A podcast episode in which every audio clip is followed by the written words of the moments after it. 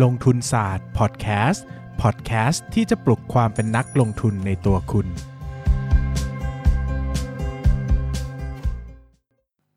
สวัสดีครับ ยินดีต้อนรับเข้าสู่รายการลงทุนศาสตร์พอดแคสต์รายการที่จะชวนทุกคนพัฒนาความรู้ด้านการเงินและการลงทุนไปด้วยกัน วันนี้นะครับก็มีคำถามหนึ่งเนาะที่มีคนถามเข้ามาแล้วผมชอบมากนะครับ เพราะว่ามันค่อนข้างจะขัดกับความเชื่อของใครหลาย ๆ คน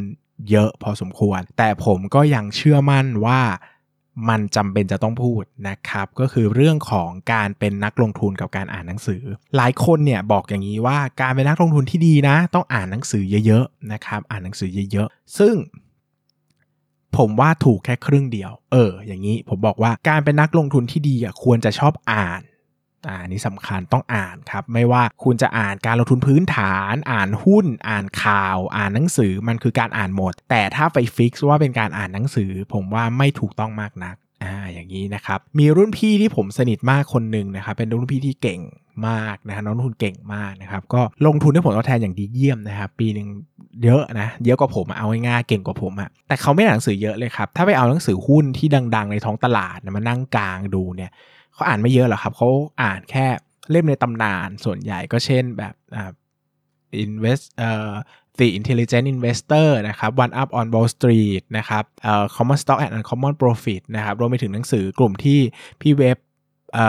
อพรชัย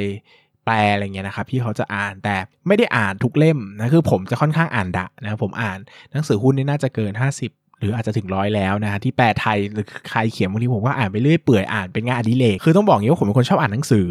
อยู่แล้วนะทุกวันนี้ก็ยังอ่านนิยายอ่านประวัติศาสตร์ เป็นผมเป็นนักเขียนด้วยนะครับดังนั้นเนี่ยผมอ่านเป็นอาชีพอะผมต้องเอาอัพแบบเขาเรียกว่าอะไรล่ะ input material ไปใช้ในการทำงานเนอะอย่างประวัติศาสตร์ผมอ่านเยอะเพราะว่าบางทีเราเขียนนิยาย period เราต้องใช้งานเนาะแต่มาเป็นพอมาเป็นการลงทุนเนี่ยผมก็จะ confirm อีกครั้งว่า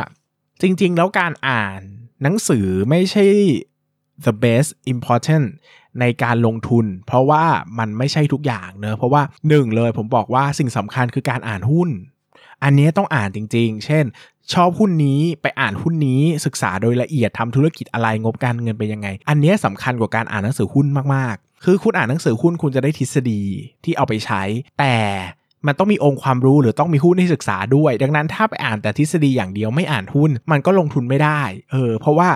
บางทีเนี่ยรุ่นพี่เขาบอกว่าจริงๆอ่านไปสักสิบเล่มมันก็ค่อนข้างซ้ำๆกันแล้วนะ ดังนั้นเนี่ยถ้าไม่ได้ใหม่มากไม่ได้ว้าวมาก เราก็อาจจะไม่ได้ไปโฟกัสต้องอ่านหนังสือหุ้นทุกเล่มก็ได้อ่านแค่เข้าใจหลักการ แล้วที่เหลือก็ไปลุยในตลาดเนะและสิ่งที่สำคัญกว่าคือการอ่านหุ้นครับไปอ่านหุ้นตัวตัวนั้นเลยว่าเอ้ย ชอบอันไหนไม่ชอบอันไหนทำธุรกิจอะไร รายได้เป็นยังไงงบเป็นยังไงเอออ่านบทวิเคราะห์แบบนี้สำคัญมากและสำคัญจริงๆเนาะสำคัญกว่าการอ่านหนังสือหุ้นเยอะนะครับ รวมไปถึงอีกอันหนึ่งที่สำคัญมากเหมือนกัน คือการอ่านความรู้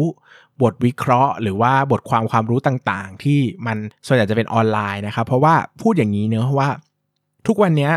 องค์ความรู้ต่างๆ เกิดขึ้นไวมากนะครับเกิดขึ้นไวมากแล้วก็เปลี่ยนแปลงไวมากเนอะอย่างเอาความรู้เรื่องรถยนต์ไฟฟ้าหรือ AI อะเรารออ่านแบบเป็นหนังสือภาษาไทยไม่ได้อะมันช้ามากหนึ่งคือกว่าจะรวมเป็นหนังสือก็ช้าแล้ว กว่าจะแปลเป็นไทยก็ช้าอีกนะครับ วิธีแก้คือหนึ่งคืออ่านเป็นบทความเป็นเรื่องๆไปเลยนะครับ ยกตัวอย่างเช่น ไปอ่านในเว็บไซต์ที่ทำงานเกี่ยวกับ AI โดยเฉพาะนะครับ หรือว่าไปอ่านใน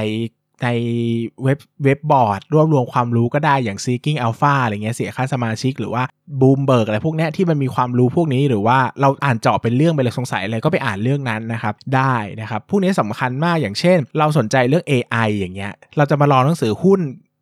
เอ่อ AI กับการลงทุนมันโอ้โหกี่กี่สิบปีกว่าจะออกใช่ไหมแล้วจะออกมาดีหรือเปล่าก็ไม่รู้ต้องไปอ่านเนื้อของมันจริง ๆ เลยนะครับหรือว่า สนใจเรื่อง business โรงพยาบาลมากช่วงนี้โควิดระบาด เอาโรงพยาบาลอาจจะช้าไป สนใจเรื่อง business วัคซีนมากนะครับหนึ่งเราอาจจะไปอ่านหนังสือที่เป็นหนังสือ business analysis ในกลุ่มที่เป็น healthcare ตรงๆ เลยก็ได้ อย่างเช่นที่ผมอ่านก็มีนะสำหรับวิเคราะห์หุ้นกลุ่มยาโดยเฉพาะอะไรอย่างเงี้ย นอกจากนั้นเราต้องไปอ่านเจาะทีละเรื่องเลยครับ เช่นสมมุติเราบอกว่าเราไปศึกษามาแล้วว่าตัวเราไปอ่านบทความพื้นฐานมาหรือว่าซิโนแวคเป็นเชื้อตายอ่าอย่างไฟเซอร์ อย่างอย่างตัวอย่างตัว a s t r a z เซ e c a เป็น mRNA อย่างเงี้ยเราก็ต้องไปศึกษาต่อว่าเฮ้ยแล้วไอ้พวกนี้เอามาทำยาเอามาทำวัคซีนมันให้ผลต่างกันยังไงนะ หรือว่าเราจะวิเคราะห์เรื่องวัคซีนที่จะเข้าไทยเนี่ยแล้วมีการพูดถึงว่าเอ้ย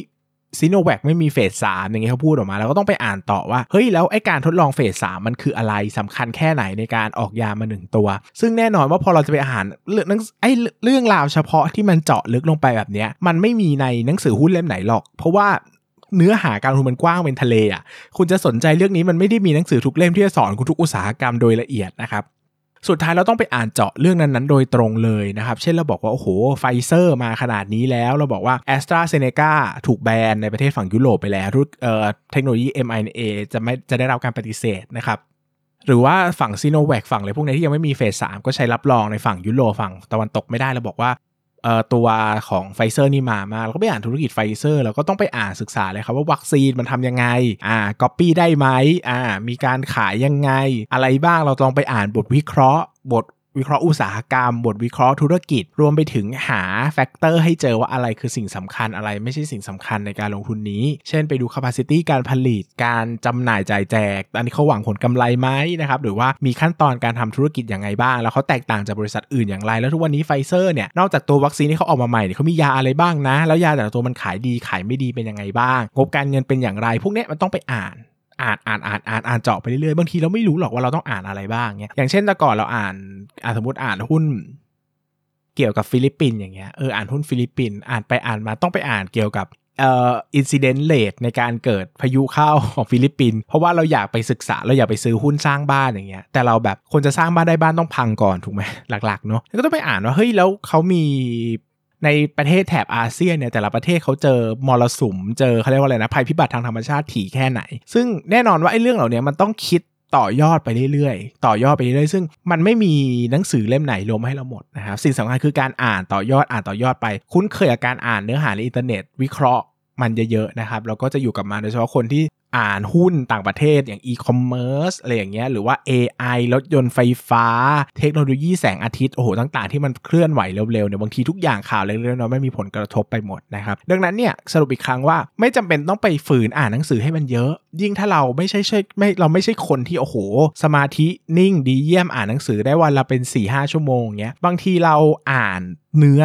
หนังสือเล่มดีๆ ดัง ๆ สักสิบเล่มนะผมตีไว้ว่า 10 เล่ม แล้วก็ที่เหลือไปอ่าน ใช้ลงทุนเลยครับ คือไม่ต้องโฟกัสว่านี่คือการอ่านหนังสือกี่เล่ม ไม่ต้องไปบีบบังคับตัวเองนะว่ารุ่นพี่คนหนึ่งผมชอบพูดมากเลยว่านักทุนชอบบีบบังคับตัวเองว่าปีนึงต้องอ่านหนังสือกี่เล่ม ซึ่งมันไร้สาระ เพราะว่าจริง ๆ เราไม่ได้อยากได้จำนวนหนังสือ แต่เราอยากได้ความรู้ในหนังสือ ถ้าเราอ่านหนังสือไปแล้วมันไม่ดีอะเราจะฝืนอ่านมันทำไมถูกไหมหรือว่าถ้าหนังสือถ้าบางรู้บางอย่างมันดีมาก แต่มันไม่ได้อยู่ในเล่ม แล้วเราจะไปอ่านแบบเล่มทำไมอะไรเงี้ยนะครับแล้วก็ให้ความสำคัญกับตัวเนื้อหาความรู้ที่ได้มากกว่า โดยพยายามต่อยอดไปจากสิ่งที่มีสิ่งที่สนใจนะครับอันนี้สำคัญมากแล้วก็คุ้นเคยกับการอ่านบทวิเคราะห์เยอะๆนะครับพยายามเข้าไปอ่านบทวิเคราะห์ทุกวัน โดยเฉพาะบทวิเคราะห์ที่บางทีไม่ได้เป็นหุ้นโดยตรงอะเป็นพวกบทวิเคราะห์สภาพอุตสาหกรรม บทวิเคราะห์สภาพเศรษฐกิจ มันอาจจะให้ไอเดียการลงทุนใหม่ๆ เพราะว่าสมมติเราบอกว่าเราชอบ CPO งั้นเราอ่านบทวิเคราะห์ CPO ทุกวันเราก็ได้จัดเราจะได้ข้อมูลแต่หุ้นเดิมๆหุ้นเดิมๆทุกวันถูกต้องไหมครับแต่ถ้าเราไปอ่านบทวิเคราะห์อุตสาหกรรมบ้างอ่านอย่างเพื่อนผมปีนี้บางคนเนี่ยก็ลงทุนแค่หุ้นเดินเรืออย่างเดียวก็รวยแล้ว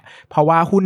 เอ่อค่าระวังเรือมาทำนิวไฮอย่างเงี้ยเขาก็โอ้โหกินแค่แค่อยู่ในหุ้นกลุ่มเดียวก็ไม่ต้องทำมาหากินแล้วก็รวยเละเทะไปแล้วอะไรเงี้ยคือ ก็กลายเป็นว่าบางทีถ้าเราไม่ได้เราไม่ได้ขยายแวดวงความรู้ของตัวเองอะ่ะเราก็จะอยู่แต่หุ้นเดิมๆกลุ่มเดิมๆนะครับซึ่งผมบอกแล้วว่ามันไม่ได้จำเป็นนะที่เราจะต้องไปเปลี่ยนความถนัดของเราเพียงแต่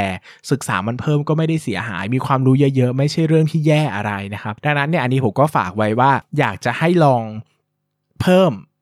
น้ำหนักในการอ่านศึกษาอะไรที่มันเกี่ยวข้องกับการลงทุน ลึกๆ จริง ๆ มากกว่าที่จะไปโฟกัสการอ่านหนังสือเล่มที่บางทีก็ไม่ได้ตอบโจทย์ทุกอย่างนะครับรวมไปถึงหลายคนที่ถามว่าต้องจำเป็นต้องอ่านหนังสือเก่งไหมพี่นะครับชอบอ่านหนังสือไหมพี่ถึงเป็นนักลงทุนได้ ก็ความจริงไม่ต้องอ่านเป็นเล่มก็ได้นะครับพยายามศึกษาหาความรู้ข้อมูลการลงทุนแบบที่มันใช้งานได้เลยมากกว่า แต่อย่างที่บอกก็คือว่าอย่างน้อยตอนแรกเริ่มก็ต้องอ่านก่อนนะเล่มสำคัญสำคัญที่มันปูพื้นฐานความรู้เนี่ยถ้าไม่มีความรู้อะไรเลยไปอ่านความรู้หุ้นเลย ก็ไม่รู้จะไปใช้ยังไงต่ออยู่ดีนะครับดังนั้นก็พยายามหาส่วนพอดีที่มันลงตัวเหมาะสมที่ผมจัดพอดแคสต์เนี้ยเพื่อจะบอกว่าหลาย ๆ คนไม่อ่านหนังสือเลยช่วงนี้อ่านแต่หุ้นรายตัวอะไรเงี้ยก็ไม่ได้ผิด ไม่ได้เป็นการย่อหย่อนแต่วินัยนั่นก็คือการทำงานเป็นนักทุนแบบหนึ่ง ดังนั้นก็ไม่ต้องพยายามฝืนตัวเองกลับมาอ่านหนังสือเล่มที่บางทีก็อาจจะไม่ได้มีประโยชน์โดยตรงกับการลงทุนของคุณก็ได้นะครับอันนี้คือสิ่งที่ผมอยากสื่อสารวันนี้นะครับยังไงก็ขอขอบคุณทุกคนมากครับ สวัสดีครับ อย่าลืมกดติดตามลงทุนศาสตร์ในช่องทางพอดแคสต์เพลเยอร์ที่คุณใช้ แล้วกลับมาปลุกความเป็นนักลงทุนกันใหม่ในลงทุนศาสตร์พอดแคสต์